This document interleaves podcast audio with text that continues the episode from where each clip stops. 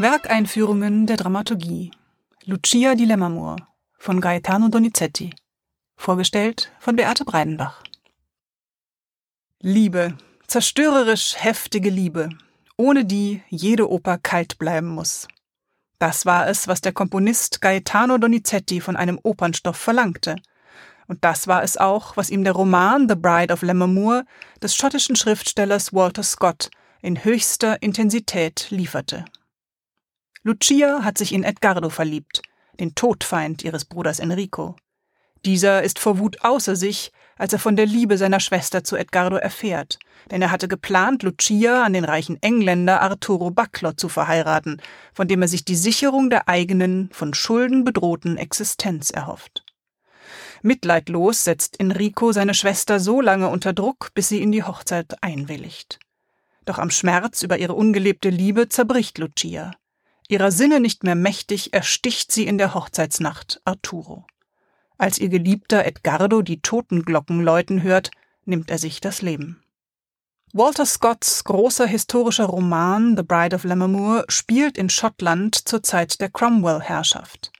Die Konflikte, die England, Irland und Schottland in Glaubenskrieg und Bürgerkrieg stürzten, haben tiefe Gräben in die Gesellschaft gerissen.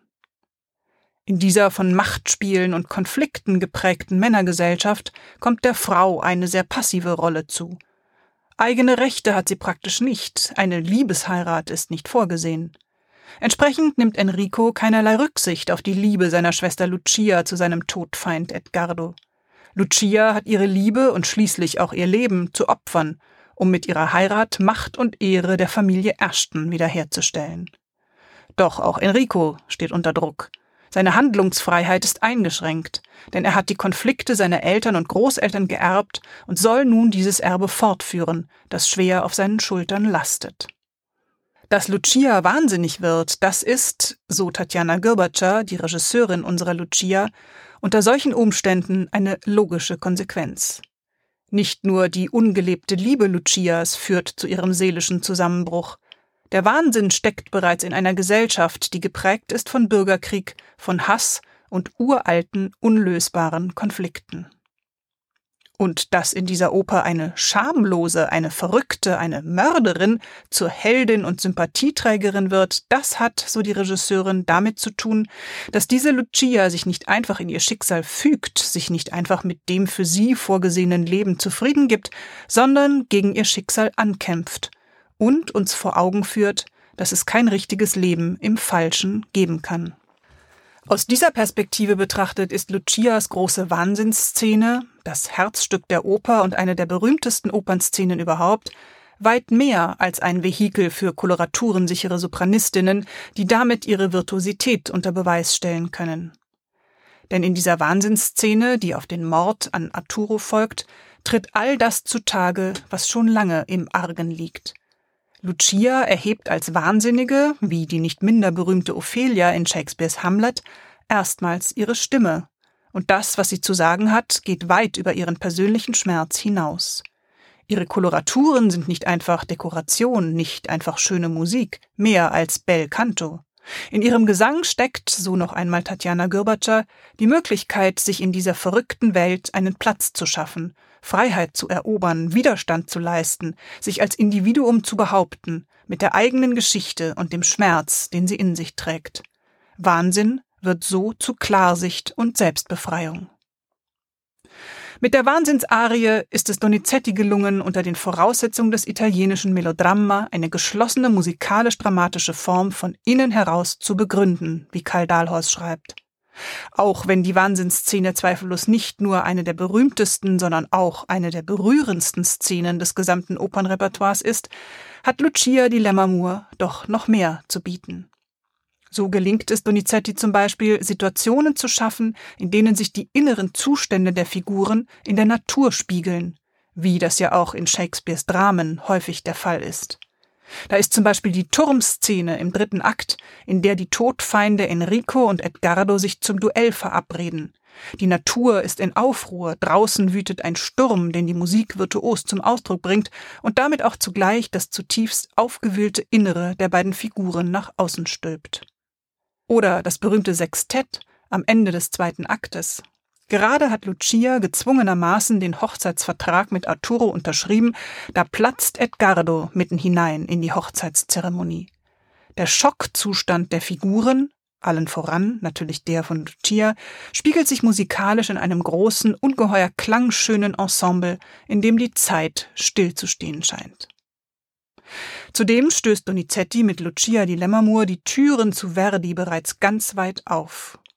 Die Klangfarben, die Donizetti schon in der Orchestereinleitung verwendet, lassen uns an Opern wie Rigoletto oder Macbeth und deren charakteristische düstere Tinta musicale, also die dominierende Klangfarbe im Orchester, denken, die ebenfalls gleich zu Beginn der Oper das tragische Geschehen vorbereitet.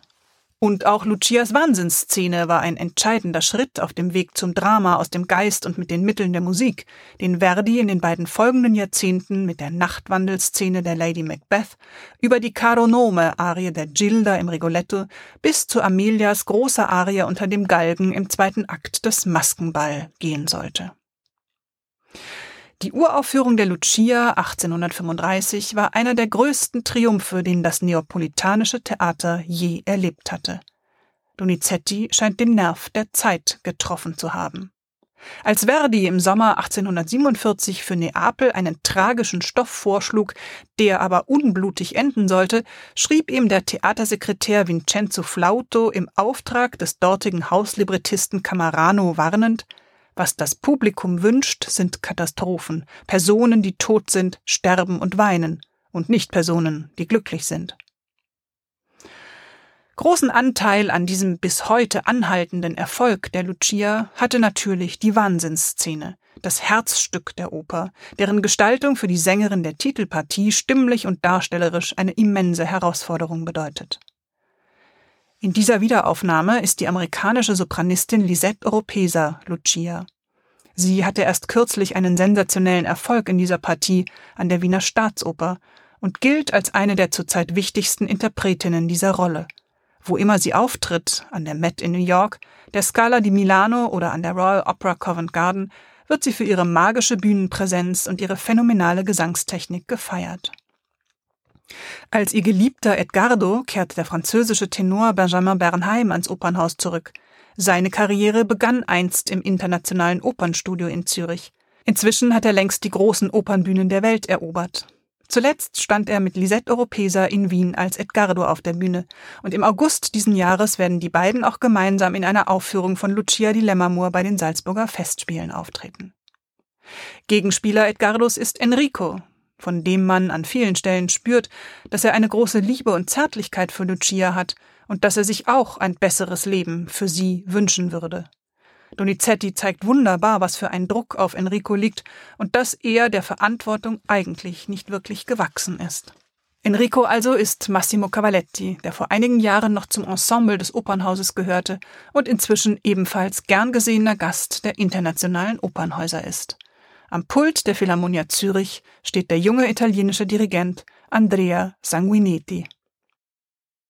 Lucia di Lammermoor von Gaetano Donizetti. Vorgestellt von Beate Breidenbach.